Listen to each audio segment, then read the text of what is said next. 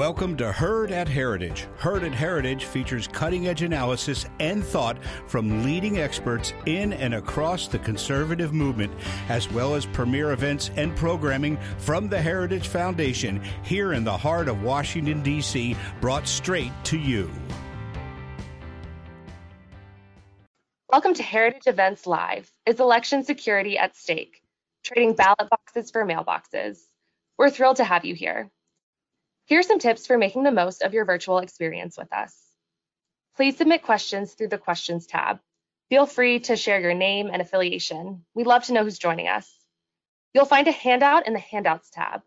Download this for resources on election integrity. Finally, if there are any minor technical issues, we ask for your patience, as many of us are working from home and using home internet. We hope you enjoy the program. The Constitution of the United States of America has endured for over two centuries.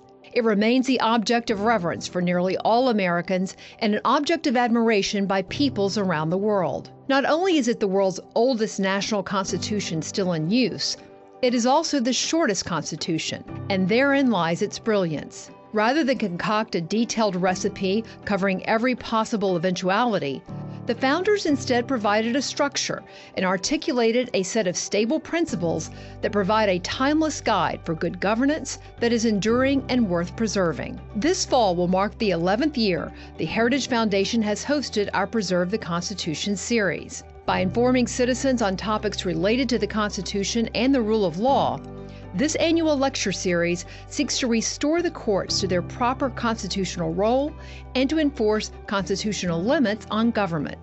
Live events throughout September, October, and November will bring together leading voices in law and policy to give a reasoned defense for liberty. Previous events have not shied away from the big legal issues of the day, debating topics ranging from the state of the free press to the rise of the surveillance state to attacks on religious liberty. Past speakers have included some of the nation's most respected judges and legal scholars, including Justices Clarence Thomas and Brett Kavanaugh, former Attorneys General Michael Mukasey, John Ashcroft, and Ed Meese, and a number of senators and congressmen. We at Heritage feel it is very important for the citizenry to have an understanding of and allegiance to the Constitution of the United States. We are pleased that you are able to join us for our event today and what promises to be an engaging discussion. Following the program, we hope you will visit our website, heritage.org/ptc2020 to sign up for and view additional events in our series. And now, we turn it over to our Heritage colleague to begin today's live program.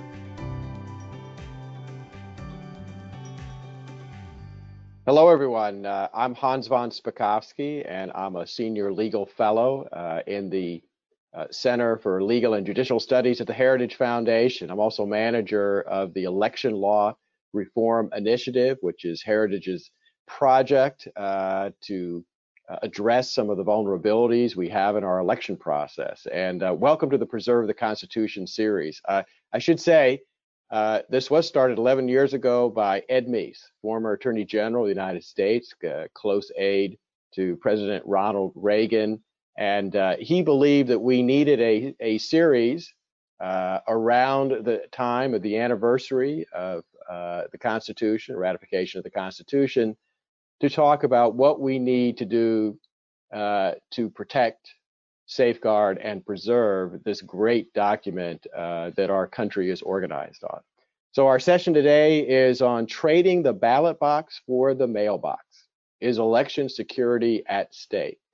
And what I'm going to do is ask uh, our three speakers. Uh, I see uh, Secretary Warner is already on, and uh, if I could get uh, Mark and Christian also to turn on their cameras, we're going to have a discussion about the issues that we are facing. And gentlemen, I really want to thank you for coming. I'm just going to give you very brief introductions. All three of you are very well known, uh, but we're going to start with uh, the Honorable Mac Warner, Secretary uh, of State of West Virginia for the last three years. Uh, someone who, who uh, before uh, coming into that position, actually had a very distinguished career uh, in the Army, including serving uh, basically all over the world in, in places like Afghanistan and elsewhere. Um, he was a uh, graduate of West Point and then went to law school in West Virginia, uh, got a master's of law at the University of Virginia, and uh, has done really an outstanding job as Secretary of State in uh, West Virginia. Then we're going to hear from uh, J. Christian Adams also.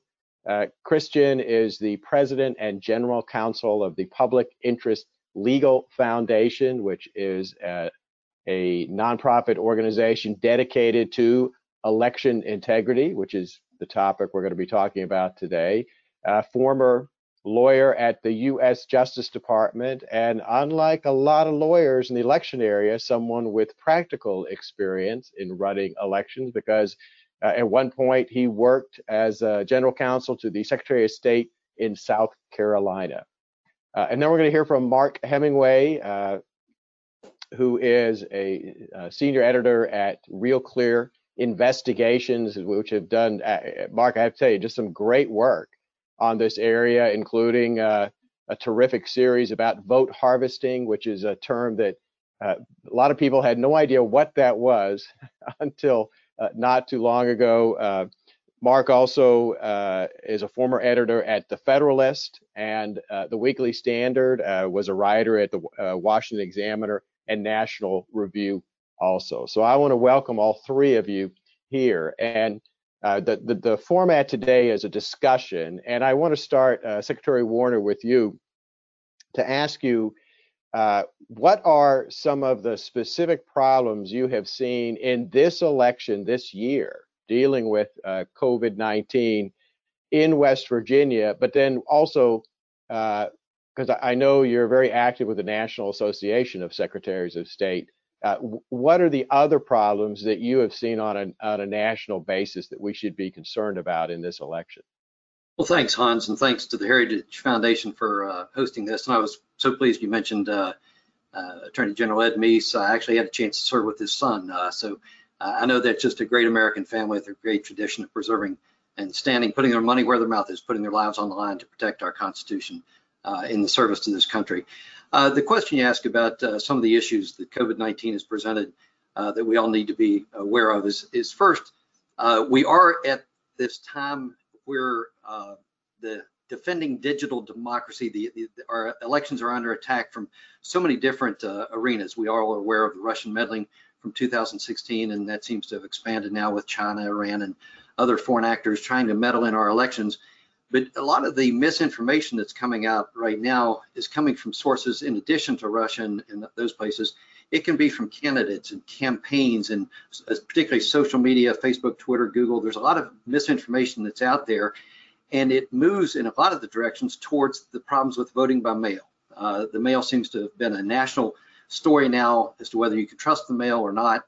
And uh, that is what COVID-19 has brought to the fore uh, the, the, we need to provide those options. We, we, should never put somebody's health at risk uh, to exercise their constitutional right to vote. So that's where a lot of people have turned to the mail, including West Virginia. And what we've done is within the bounds of law, and that's one of the key points here is you always have to stay within your state law. These elections are run by the states and within the states, then by the counties. And while people may hear of something that's happening in another state that may be working in the vote by mail system or arena, they have to take that into context that in those states, uh, perhaps they've been working on that for 10 or 15 years. If you talk to Kim Wyman and the Secretary of State in Washington and in Oregon and some of these states that are doing vote by mail, they've been working on that voter list maintenance and, and getting the proper machinery in place to, to be able to count the votes and drop boxes and all those sorts of things. But just because something sounds good in another state may not apply either legally within your state, and that's what we've got right here in West Virginia, where you can't just jump to a vote by mail system or introduce drop boxes and that sort of thing. You have to operate within the confines of the law and yet still provide flexibility to allow voters to get to the to the ballot box. And so in our situation, uh, we did give people the opportunity to vote using an absentee ballot, but we are one of 16 states that require a voter to request an absentee ballot. We're not a no excuse and we're not a vote by mail where you simply send ballots out to everybody. And there's a lot of background I'd like to talk to about why I don't advocate that uh, because of opportunities for fraud, vast opportunities for fraud should that happen. So when somebody requests an absentee ballot, then you know that there's a live person on the other end. You have an accurate address to send that ballot to, and it worked wonderfully for us. We had perhaps the best uh, primary uh, across the United States. In fact, I was asked to testify in front of the U.S. Senate because of the high success that West Virginia had uh, during our primary, the best practices that we implemented uh, to then prepare for the, the general election. And so it, with the mail in particular, let me give you a quick example of how the mail can be a problem. Now, I don't want to take this as an attack on the Postal Service because we've got hard workers there. They've got a great system in place. 96% of the time, by their own statistics, mail is delivered on time as scheduled to the right address. But what that means in an election year, that's 4% of the times that there could be an issue. So if you have a paper application for a absentee ballot, 4% of those may not arrive at the clerk's office on time as scheduled. Then when the clerk mails that ballot out to the individual, 4% of those may not arrive on time. When the uh, individual voter sends the ballot back to the clerk, 4% of those may not arrive on time. So you can see how this complicates uh, or multiplies the effect of inaccuracies, opportunities for human error, perhaps opportunities for fraud to occur, uh, say the purposely throwing away uh, ballots, that sort of thing. What we found here in West Virginia, in one specific situation in our capital city, 500 absentee applications were set aside by a trainee who was undergoing uh, a training process, and then he left for various reasons, and those weren't identified for another two weeks after people had complained. We did an investigation and so forth. So it wasn't nefarious. There was nothing wrong going on, but it was a complication that when you use voting by mail, these things do enter into the process and can cause problems. So that, that's enough for an introductory uh, to what's happening here in West Virginia, and I'd be glad to answer any follow-on questions. Thank you. Yeah, and I, and I just want to uh, say that the four percent figure you're talking about is uh, the the Inspector General of the Postal Service released a report last November on the 2018 election, and in it they said that their standard for on-time delivery of election mail, which of course includes absentee ballots, was 96 percent, not 100 percent, but 96 percent, which, as you say, means at least four percent of of election mail ballots may not get delivered in time. And I think that same IG report, Mac, said that their worst their worst delivery times in seven states, they only achieved that 84% of the time, which means that something like 16% of ballots might not be delivered in time. But if I if I can bring Christian Adams uh, in, Christian, uh, and you and Mark, if you if you'll turn your cameras on, Christian, uh, Secretary Warner talked about the potential problems in some states with inaccurate voter registration lists. And I know that the Public Interest Legal Foundation has done a lot of work on that issue, and I think y'all y'all just recently released a report on that. Can you talk about that issue and some of the problems you're seeing uh, in states with, when it comes to uh, mail-in balloting? Right. Thank you, Hans. Thank you, Heritage, for doing this important event every year. It's it's critically important to defend the Constitution. Uh, in contrast, uh, Secretary Warner was talking about um, uh, in West Virginia, the system they have working there. I think a great example to the contrary is Nevada. Uh, and one of the things that we looked at very carefully was the rush to automatic mail ballots in the primary, where the data show that things did not go very well. Uh, take Clark County, 1.3 million ballots were automatically mailed 230,000 roughly bounce back is undeliverable, which means there's bad voter rolls, bad addresses, people are dead. 310,000 came back, 310,000 out of 1.3 million, and 7,000 of those were rejected as defective, having some sort of problem. Those people lost their vote, probably don't even know about it, that their vote wasn't counted uh, and therefore they were disenfranchised. If they had gone in person, those 7,000 votes would have counted. Now, Hans, you mentioned uh, uh, a research study we did. A number of years ago, Pew did a uh, research study where they looked at the voter rolls around the country and found roughly I, I, millions and millions and millions were bad. I think they said there were 2 million dead people on the voter rolls. We replicated that study at the Public Interest Legal Foundation, where we got all the voter rolls, amalgamated them, normalized them, uh, put them up against commercial data, other other uh, private data that is out there that you can see who's alive and who's dead, who's duplicated, and so forth. And in, and in Nevada, for example, and I'm focused on Nevada because that's the state that rushed to vote by mail. Uh, they have thousands of people improperly registered at commercial addresses, which are not supposed to be in Nevada. And if you go to our website, you'll see a video we did last week uh, going to many of these addresses, visiting, knocking on the door, asking for the voter, uh, who invariably is not there because they don't live in an abandoned mine, or they don't live in a vacant lot, or they don't live in an auto repair shop, or they don't live in a casino, or they don't live in a liquor store. And if you go to this video, you'll see what the state of the voter rolls are in Nevada. And so when you have dirty voter rolls on one hand and you have vote by mail automatically on the other, it equals a disaster. You can't do it that way. That's what Nevada's doing. That's what New Jersey's doing, by the way. And and and lo and behold, I'm sure other places will. I want to close on one last thing on on your question, Hans, and it involves language. And I, I think it's important to reiterate something that I said to uh, another audience just recently. When people care about these issues, when people do work in this space, they're often called vote suppressors, uh, nasty names, and so forth. And my message then and my message now is do not be afraid of these labels because they're smears to try to get you uninterested in this issue. I would suggest that the vast majority of people participating in this webinar online care about this issue, want to see something done to protect the integrity of the elections. That doesn't make them a racist. That doesn't make them a vote suppressor. So people have to ignore the smears and not be afraid of them because we have a lot of work to do in this country as relates to election integrity. Thanks, Christian. Uh, and now, Mark, Mark Hemingway, I want to bring you in. Um, I, you all, as I said earlier, uh, Real Clear Investigations did a terrific report, an investigation into vote harvesting and uh, uh, the way that has been carried on in places like Texas and Florida uh, to the extent where you had individuals going in and basically coercing, I think coercing and pressuring voters to vote a particular way um, or actually filling out their ballots for them. I talk a little bit about some of the investigations that you all have done uh, and particularly how it relates to this push for, for mail-in balloting that we see now in this election. Well, there have obviously been a lot of complications related to mail-in balloting. I mean, done a lot of stuff, particularly on outdated voter rolls and the problems that states have had in, in keeping those um, uh, voter rolls up to date. I mean, a lot of it is building on on the work that uh, um, that uh, J. Christian Adams has done uh, with with PILF, um, and a lot of that is you know um, been building on work that's done by other good work done by conservative nonprofits because this you know information is out there.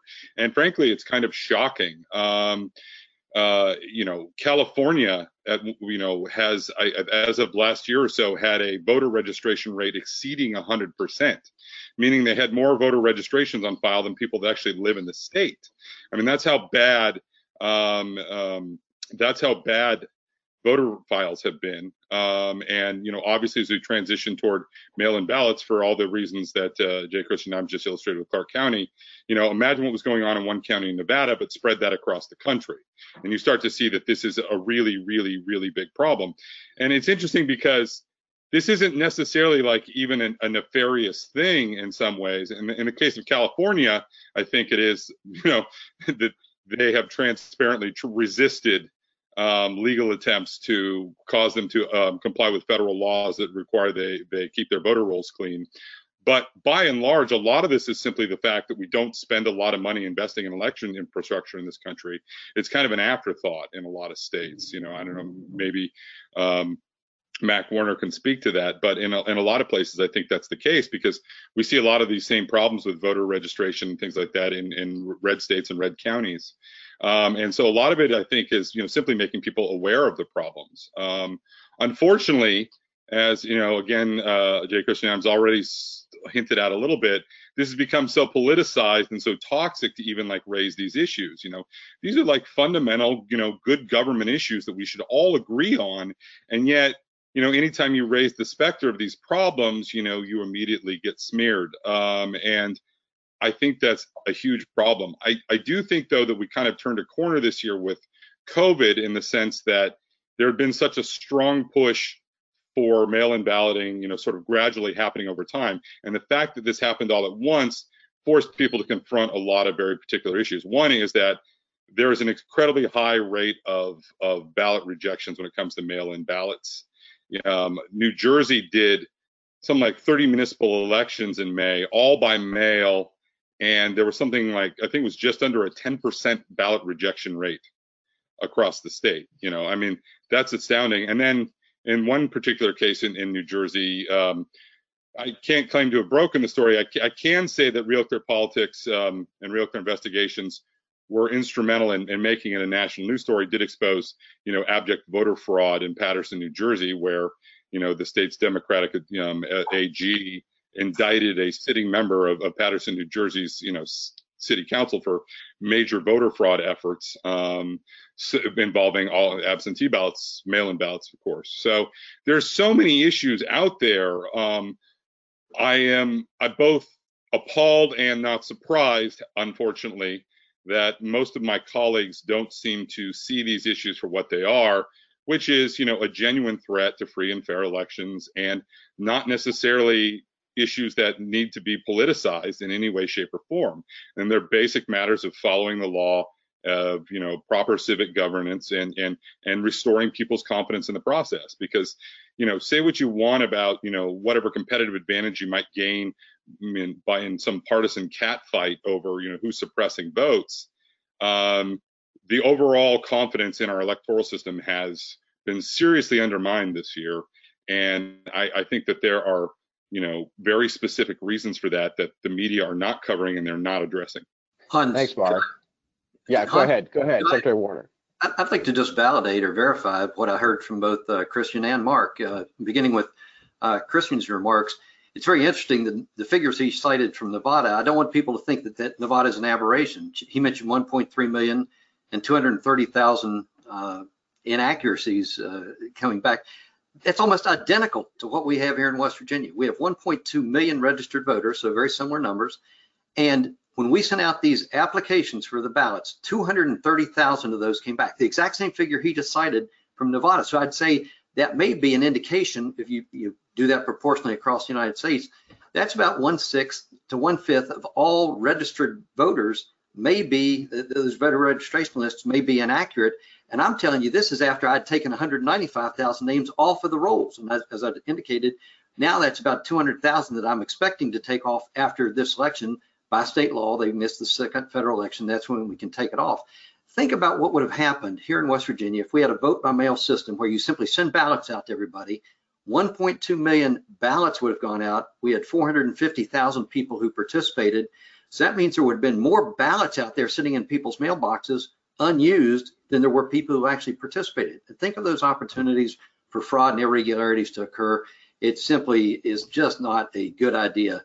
Uh, that's why I'll never advocate for voting in person or uh, for moving away from voting in person to a vote by mail system. The voting in person is the gold standard. It's the most secure. You're at a polling precinct where questions can be answered, issues can be addressed if there's any malfunctions. When you're sitting at home, you can vote however you want an absentee paper ballot and I'm getting it overvotes. This is where in one county here in West Virginia, we had 1,017 overvotes. So it's a House of Delegates race where the instructions are you can vote for two and somebody votes for three. That happened 1,017 times in just one county. Those votes are now invalidated. Those, those, those votes that they thought were being cast for individuals uh, were not counted. That's why we want people voting in person, if at all possible. And that's why we've gone to these great lengths to get the PPE and to train the poll workers uh, to make sure that the health and safety of the voters are secure here in West Virginia. Everybody's going to be required to wear masks when they go to vote in person. But, but that's what I'm encouraging people to do is vote in person. And only if you have a legitimate COVID-19 concern, then we're making it as easy as possible for people to vote um, by, by absentee. The, the thing that Mark mentioned was the uh, more than more people than there were voters, uh, you know, more people registered than there were actual voters. We still have that uh, in two counties here in West Virginia, and that's after I've been working as hard as I can to clean up the voter registration list. When I came into office, there were four counties. After 2018, we got two of those counties off, but because I said it's a seven-year process to get somebody removed, I'm only into one term. Let me get through the second election, and we'll get those other two counties. But that, that, think of the message that sends to the people. Can they trust the election system when you have more registered voters than you do people? No, you can't. And so that's why we, and it's the threat of lawsuits that really concern the clerks, and that's why they came to me to run for office and to run on the platform of cleaning up the voter registration list. So sometimes you do have to threaten those lawsuits or actually follow through on lawsuits when you have those uh, terrible situations where it's clearly people are not following federal law that requires the list maintenance. And that's what my predecessor did not do for eight years.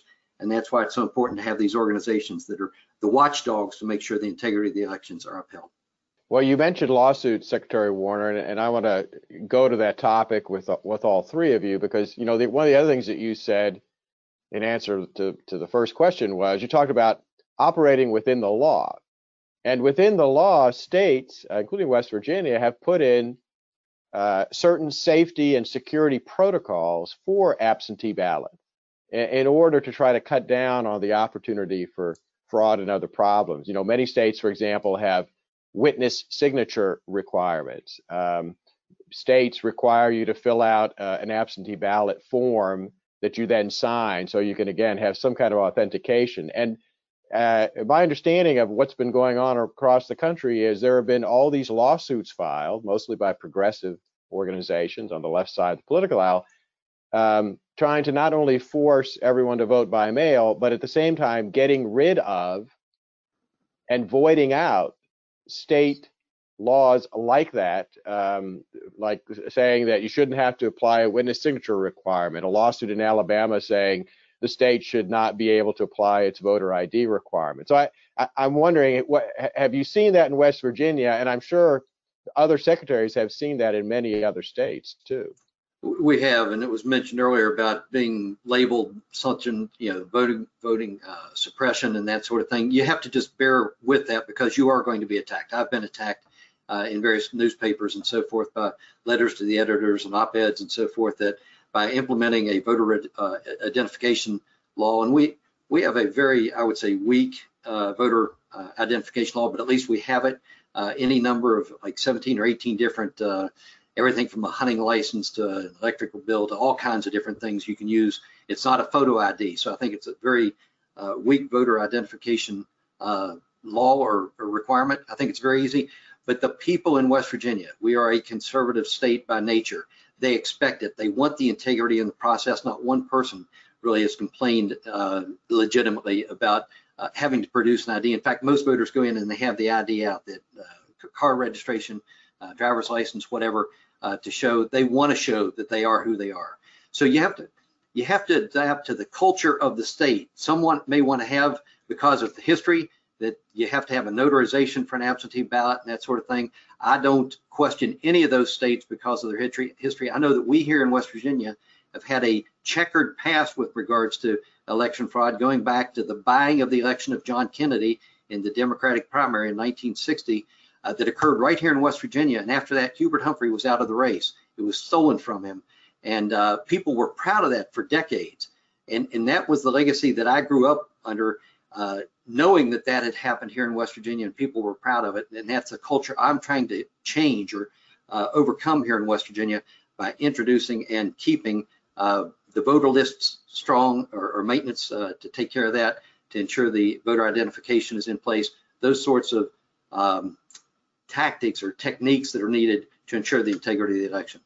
Christian, talk about these lawsuits because I, I know that uh, I think you all are participating in some of them, filing briefs and other things in, in this attempt to basically void the security protocols that states have in place when it comes to absentee or mail in ballots. Yeah, let's reset this for a second. So, groups who are filing these lawsuits like to harp about democracy, right? The Brennan Center or, or League of Women Voters. But let's think about it for a minute. A democratically elected legislature, let's say in Virginia, a democratically elected legislature, every one of those seats in the House and Senate passed a law that said you have to have an absentee ballot signature if you're going to do that. And they did that to protect the voter, to protect the system. That law then went to the democratically elected governor of Virginia, who signed the law, making it represent the will of the people. In comes the League of Women Voters. And they've decided the democratically uh, enacted provisions of a state election law, eh, they just don't like it. So what do they do? They file a lawsuit in the Western District of Virginia in front of Judge Norman K. Moon a U.S. District Court judge. Uh, the Commonwealth of Virginia, that that champion of defending the statutes, Mark Herring, and I'm kidding, uh, capitulates, raises the white flag. I was in on one of these conference calls because the Public Interest Legal Foundation filed a brief in the case, and I heard something I never heard before. And Judge Moon asked the Commonwealth of Virginia, "Do you intend to file a responsive pleading?" Now, anybody who's gone to law school knows that you always file a responsive pleading. It's gotten so bad that the federal judge has to ask the question whether or not you even intend to file a responsive pleading. So this is going on all around the country, this capitulation. It's happening in North North Carolina, it's happening in Michigan, Pennsylvania, anywhere you have radicals who occupy the attorneys general offices like the Attorney General of Pennsylvania, of North Carolina, of Virginia, of Michigan you have these radicals in these offices who aren't doing what they learned in law school, which is defend state statutes. So, um, real quick, you know, the U. I'm also on the U.S. Commission on Civil Rights. President Trump appointed me in August, and we had a report come out that was going to be drafted by, speaking of radical, uh, the, some of the folks at the commission regarding how important it is to move to vote by mail. And I voted against it. I was actually the deciding vote that it never got released because vote by mail disenfranchises people. That's a fact. We know that it disenfranchised 7,000 people in Nevada primary. It disenfranchised uh, people who who got rejected with overvotes in, in West Virginia. Uh, we know that vote by mail has a 5% failure rate because of the post office. So the best system we can have is centralized vote in person. It's the gold standard, like Secretary Warner said, uh, and you can fix mistakes in the polling place. You can't fix them in the kitchen after you lick the envelope. I was just no, going to build on what a, uh, he was just what what the two previous speakers have said in terms of this year in particular, because I think of, of the COVID thing, you know, at the beginning of that, everyone thought that this was finally their chance to move everything to by to vote by mail, and so they they tried to, you know, not let a crisis go to waste. Um, and the result has been just a torrent of litigation. Um, and, and a lot of this is being directly coordinated by the Democratic Party. Um, there's no question about it. Um, and in particular, um, you know, this has been touched on a little bit, but um, the collusion between Democrats in certain state legislatures and the Democratic Party nationally that are filing these lawsuits is really something to behold and, and really alarming. Uh, um, J. Christian Adams mentioned North Carolina just in passing.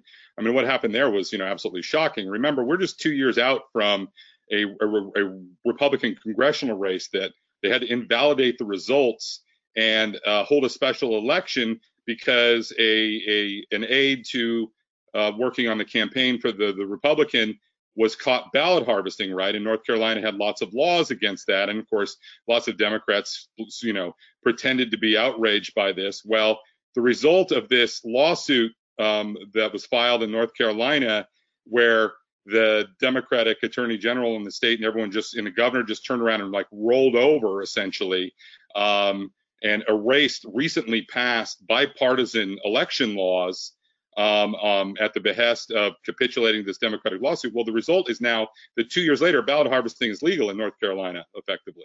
So it's really kind of shocking how quickly this is this is moving and how this is moving in sort of a brazen and undemocratic fashion uh, that and that the effects of which I don't think will be known yet. Um, similarly, some really radical things are happening. I don't think the American people are, are frankly aware of, but they might be in a few weeks, and it'll be very interesting to see what happens.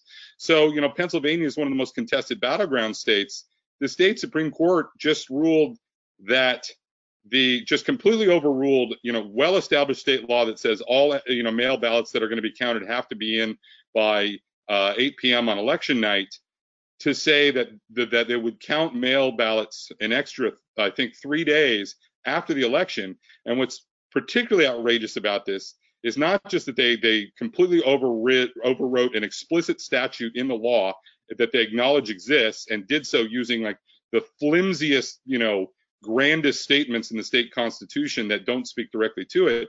They also ruled not only do you have to accept these absentee ballots, um, three days after the election that you can accept um, absentee mail-in ballots three days after elections without postmarks. So no one can prove that they were sent in before the election. So if you know Trump wins the state, wins Pennsylvania, he won it by 40,000 votes in 2016, by 8,000 votes, and all of a sudden, you know, unpostmarked mail ballots in Philadelphia start showing up the day after the election, those are going to have to be counted.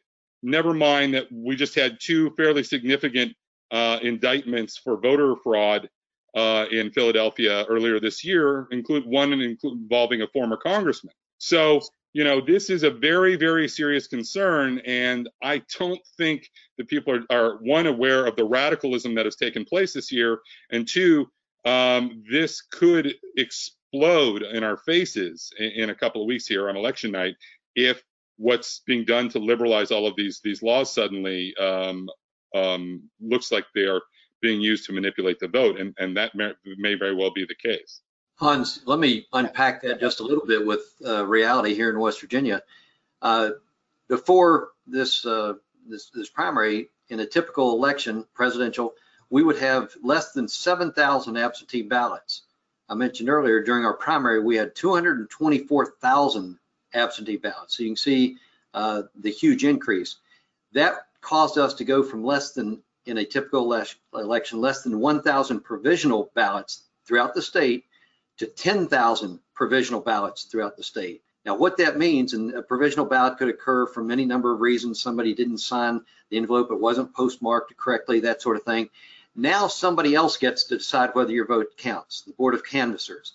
And depending on the county, the politics, uh, the makeup of the, the county commission, uh, the Board of Canvassers, they get to decide whether to count those votes. So again, you're back to that situation that Mark just discussed. If it's a close election, then those county commissioners in a whether Republican or Democrat, however it is, may decide, yes, we're going to count those provisional ballots in this county because it's predominantly one political party over the other, and not the rest of the state may abide by state law that says no, we're going, not going to count them if it's not postmarked, if it didn't arrive on time, and so forth. So none of us want the integrity of our, our of our elections dependent upon a politically elected county commission and somebody, they deciding whether your vote counts or not. So that's another concern with the vote by mail process. Uh, I should mention that in fact that that is a real risk of uh, counties in different states applying different standards on what they will consider to be an acceptable ballot, particularly when it comes to absentee ballots, which would bring up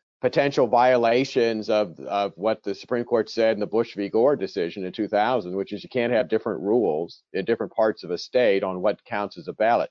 Uh, but uh, Secretary Warner, let me ask you, because uh, this this feeds into another question I had, which is, you went from 7,000 absentee ballots to over 200,000 absentee ballots. Um, I know that the state of New York, uh, when they had their primary on June 23rd, they also officials there had encouraged everyone to vote by mail, and they had an almost exponential increase in absentee ballots. And election officials there obviously weren't prepared to handle it because it then took them six weeks to count the ballot. And you know the, the turnout in primaries is generally lower than than we have in the general election. So I guess my my question is, is there a real possibility if the election is close that it could be weeks before we know what the outcomes are if if the New York example is repeated in other states that the election officials are overwhelmed by this huge increase in absentee ballots and it takes them weeks to process and try to count them. And, and the answer is absolutely yes. It, it, it is going to be a problem, especially in those battleground states, in those states that have tried to shift to a vote by mail system uh, when they weren't prepared for it, either the personnel, the equipment, all of that. Now here in West Virginia, we're not going to have that issue. What we've allowed is the flexibility to begin the processing, not the counting, but the processing of absentee ballots during the early voting. Our early voting goes from October 21st to October 31st. So any of those ballots, and right now we've had about 60,000 people already send their absentee ballots back in.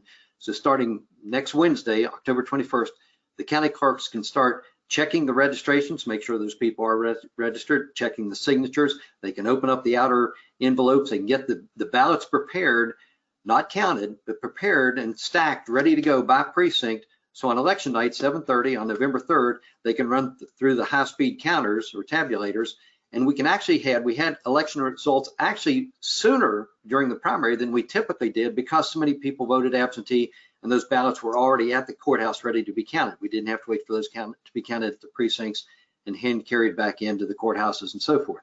So I think we're in great shape here, but not in those states that are sending out ballots and are allowing the ballots to come in after the election and be counted, that sort of thing yes, we're going to have problems. And that goes to the integrity of the process and whether people trust the outcomes. And I think that's what President Trump has been railing about is we need to all be watching for these situations. Uh, I have taken every precaution I can ahead of time to notify the people in West Virginia that plan right now, if you're going to vote absentee, request the absentee right now. As soon as you get it, vote it and get it back in the mail. We've gotten that message out. We had no problems during the primary, and I'm not anticipating problems. But then again, one, we're a small state. Two, we require people to request the absentee ballot. Three, we're out in front of this with allowing flexibility. In a New York type situation, perhaps they weren't allowed to start that processing ahead of time. And when you wait until uh, even canvassing before you start the counting of those votes, a lot of time and, and, opportunities for nefarious activities can occur, as was mentioned earlier about in Philadelphia. Uh, yeah, we're going to have problems on election night and, and for the coming weeks.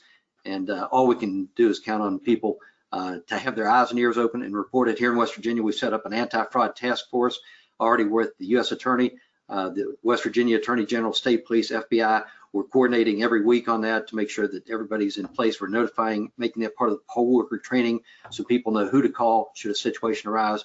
Uh, that's what we're doing here in West Virginia to prepare for this election. And Christian, uh, uh going back to litigation, uh, do you foresee this uh, problem after the November election. again, going back to New York, um, and and this is something uh, that both you and uh, Mark have mentioned, and that is uh, the very high rejection rate of absentee ballots. And in New York, after they had taken six weeks to count the ballots, they then had litigation filed contesting the rejection of those absentee ballots. And I'm wondering whether you foresee that also as a potential problem in multiple states where we have litigation over those rejections and then big fights over whether ballots that didn't comply with state law should be counted or not. Right. Let's reset this. What you're referring to, Hans, are state laws as to what it, re- it requires to send a mail or absentee ballot. Things, once again, the legislatures and governors agreed on in advance of the election. What you're referring to is this hostility on the left to those laws. And they want to, and they will, to answer your question, be ready to file lawsuits to say, hey, you shouldn't worry about those rules. Those rules don't matter. Count the ballot, and you'll probably have mobs with signs because that's their favorite way to get their policy advanced besides the courtroom is to say count all the ballots count forget about those defective errors that violate state law that we all agreed on were, was the law until a few months ago uh, that are still on the books. Uh, forget about all those rules just count the ballots. And that's the kind of litigation that i think you're going to see in an effort in close races to muscle through defective ballots that do not comply with the law. And in places like philadelphia and some of the judges in Detroit, uh, it would not surprise me in the slightest that these judges say count all the ballots. And and here's the most dangerous moment. When you start running these ballots through the tabulators, you can't take those votes out anymore. Okay? Once they're blended in, they're in. And that's the sort of lawlessness you and I, Hans, have been warning about for 10 years in this space that the left is perfectly content with lawlessness if it gets them power. Yeah, Mark, do you you you got any uh, additional insight into that particular issue? Uh, yeah, well, going back to what uh, um, uh, Mac was just saying there um, about the infrastructure and, and getting ready, um, this is a huge, huge issue. And over and over again, when I started reporting on this, you, you talk to people who were trying to, you know, quote unquote, expand voting rights and, and all of these things. They kept citing the examples of, you know, I, am from Oregon actually, and Oregon's been doing all vote by mail elections for over 20 years. Now, obviously, there are still problems with any time you have an election that's vote by mail, but you just because Oregon has been successfully doing vote by mail elections for 20 years doesn't mean that you can overnight, you know, transform your state into a vote by mail state. In the case of Oregon, for instance, they generally do a much better job of cleaning up the voter rolls than most other states, which is not to say they still don't have problems in that regard because they do. Um, but they generally do a much better job of keeping voter rolls up to date than most states because when you're doing vote by mail, you know, you basically have no choice. Otherwise, it's a complete mess all the time. Um, they have very hard and fast rules about when you have to be registered by in Oregon. Like I think if you're not registered to vote by now in Oregon, um, as of a day or two ago, you don't vote in November right now. Um, uh, you know, and a lot of people would find that appalling, you know, if that were, you know, spread across other states. Um, and, you know, just in general, they've had 20 years of building up the infrastructure um, to support vote by mail. You know, the idea that a place like New York or New Jersey was just going to like turn on a dime and conduct all vote by mail elections, what did they think was going to happen? I mean, you know, the, what happened with that congressional election dragging on for six weeks or whatever this summer was the most predictable thing in the world. Um, same with the, you know, corruption, corruption in Paterson, New Jersey. I mean, who knew?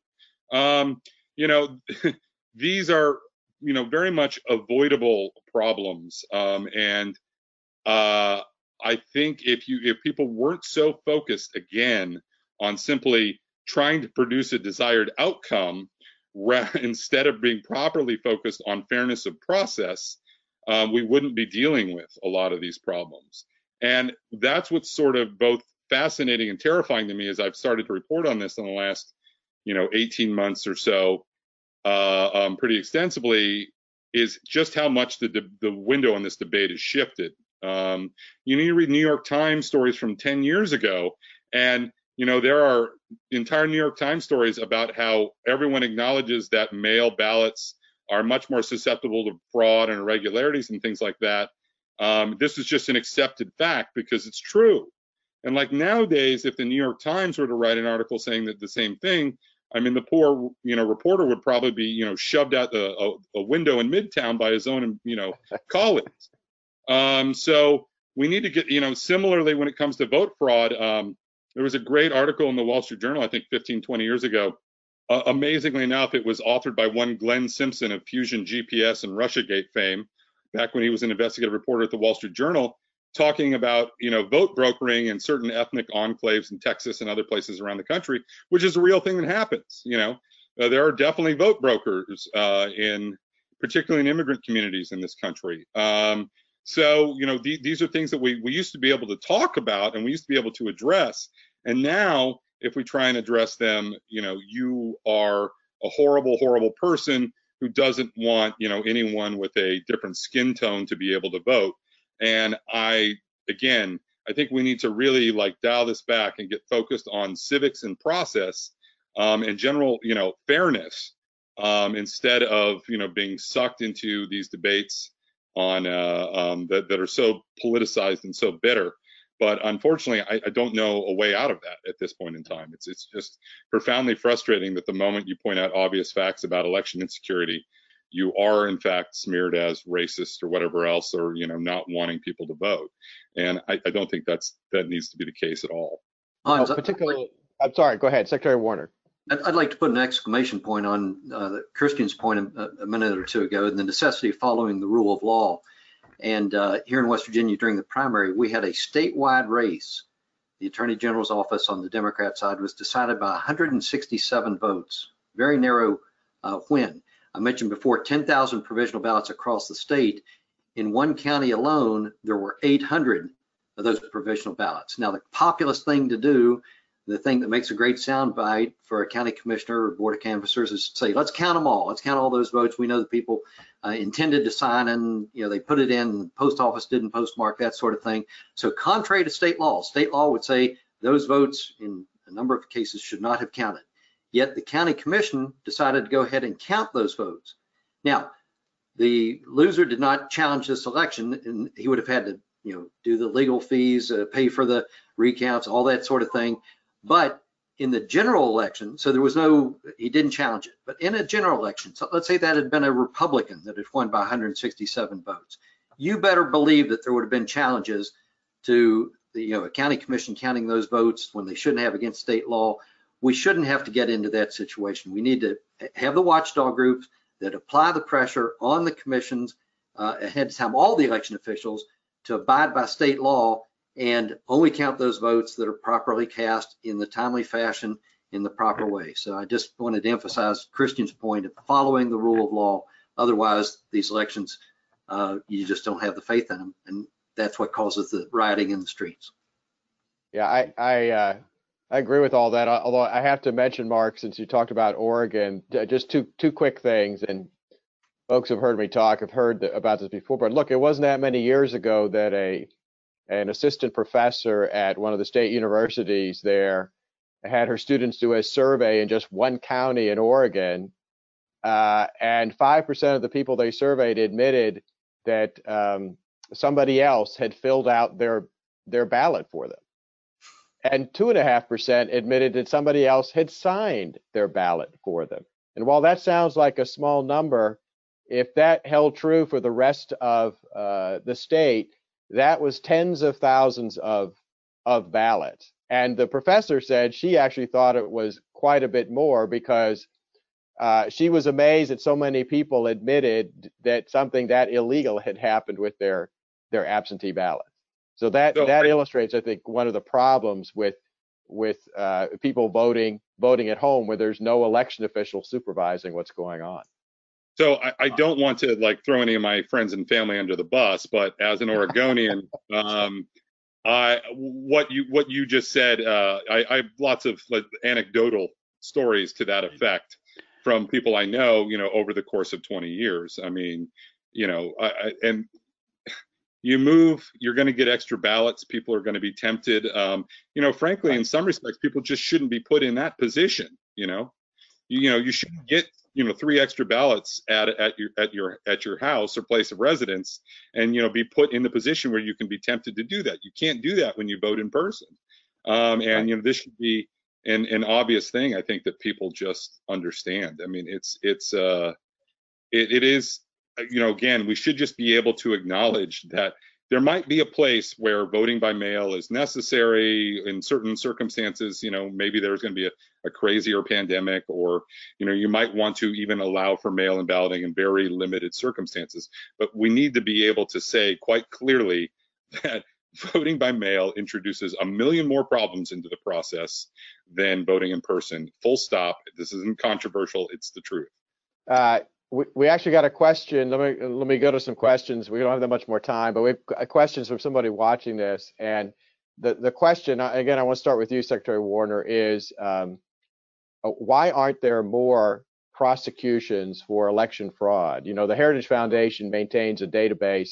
It's only a sampling of cases. It's not a comprehensive list. We've got almost 1,300 proven cases, but but I know personally of many, many, many other potential cases that uh, law enforcement officials just weren't interested in investigating and prosecuting. And I'm wondering, as Secretary of State in West Virginia, ha- have you have you had a problem with that? Because I've heard complaints from other secretaries of state telling me that even when they have uncovered clear evidence of election fraud, when they have sent it to either local prosecutors or in some cases state AGs, they haven't been willing to do anything about it. Have, have you run into that problem? We, we have, and it's a myriad of issues. It's everything from uh, time and resources and manpower to, to, to go do the investigation. And then once you do the investigation, when you get ready to hand that over to a prosecutor, sometimes in some of these counties, it's run by families and tight knit uh, party control and so forth. And that prosecutor might actually be part of that tight knit group. And even if the prosecutor isn't, the judge might be. And even if you get it into court and prove the case, then the remedy, the, the sentence is extremely light. And that only has to happen a couple of times. And then people just lose interest in pursuing, you know, spending all those resources, time and effort uh, to pursue it to get a slap on the wrist. And we've actually had that in several cases uh, here in West Virginia. So um, we take every vote uh, seriously, every voter seriously, and every fraudulent vote, you know, disenfranchises or negates a, a legitimate vote. So we're getting after it. That's why we put the anti-fraud task force in place. But it is extremely difficult to actually move to a successful prosecution. And that's why I was so pleased. You may be aware of, in fact, the president mentioned it in uh, one of it in the debate, uh, a West Virginia situation where a mail carrier changed the applications uh, on some um, uh, for absentee ballots The task force went to work immediately within three days or a handful of days. They had a confession from him.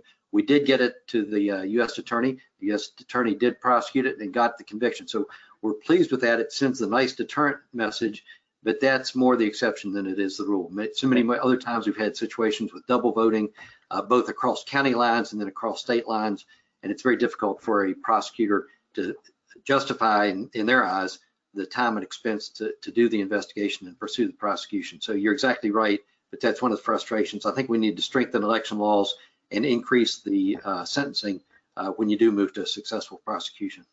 Yeah, I'm aware of that conviction. We we we added that into our database not too long ago. So Christian, you've you you I know have uncovered many many potential cases of, of fraud, and how difficult have you found it to get prosecutors interested in doing anything about it?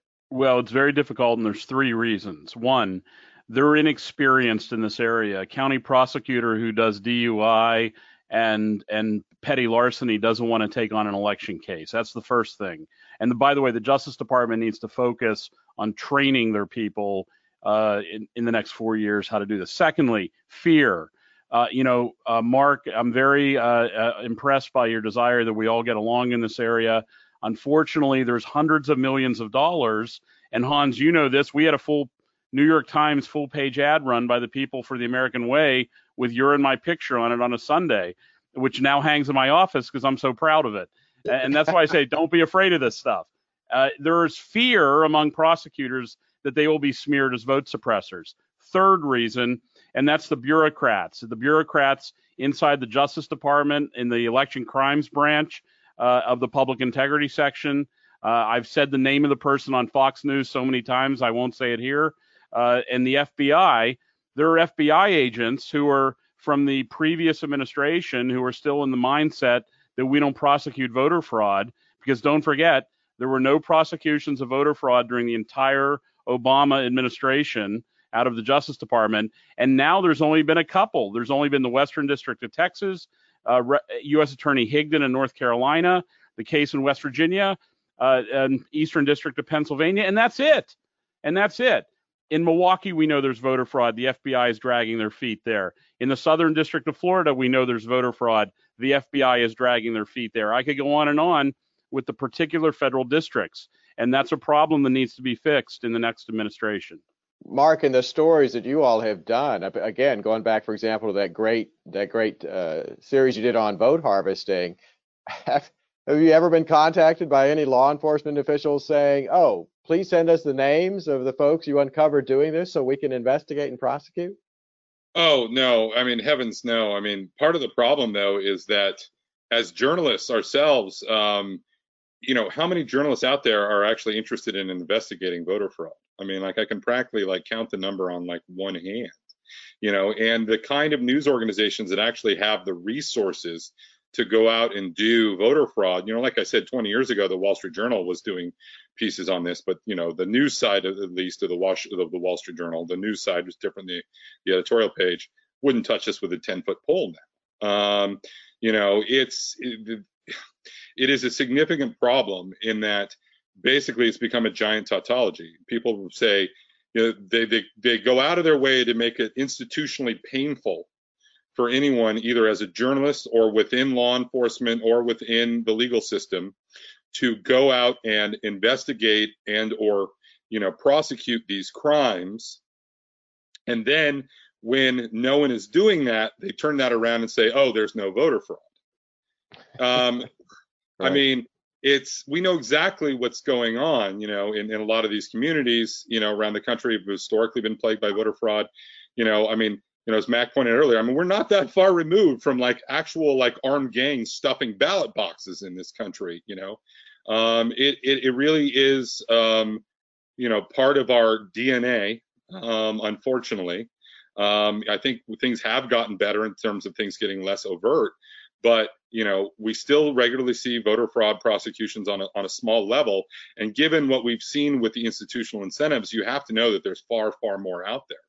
So um, yeah, it's it's again, it's really troubling and alarming, and I I I'm trying to do the right thing again by focusing on the process, but you know, just so we're clear, um, uh, I do share uh, um, Adam's cynicism here about this this this process and and and the difficulty of getting people involved because it is nakedly political um, and it is nakedly about engineering a specific election result.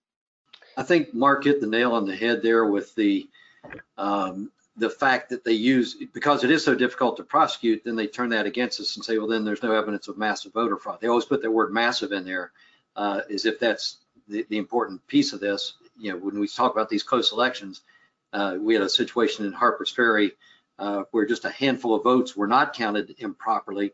It went to the Supreme Court, or West Virginia Supreme Court, to force that. And when those votes were counted, it changed the outcome of the election, changed the whole nature uh, of the politics in, in Harpers Ferry. So every vote, and in fact, the mayor's daughter voted twice in that election, uh, you know, to try to change the uh, the results the other direction. Uh, so you've got to take these things seriously. And um, the, the, the whole election fraud piece of this is so difficult to get to a conviction. Uh, my frustration in the 2018 election, we had a situation in one district where I talked about the John Kennedy election being bought, you know, back in 1960. There's still problems in that area of the state.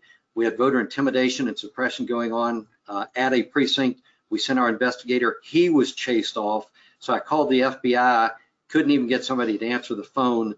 And the FBI then later explained that they don't work on election day. They don't want to be at polling locations and be accused themselves of voter intimidation. Now, that's not a, a hit on the FBI. I understand their policies and procedures for that. But my question as a state election official, if the own local authorities may be involved in the voter suppression tactics themselves, then who am I supposed to call? You know, uh, I, I, needed an FBI, I needed an out of state or a out of that area elect, uh, official, uh, police official to go into that. And we lost the opportunity to pursue that uh, because there wasn't anybody immediately responsive. That's why we've increased by four or five fold the number of investigators we have around the state.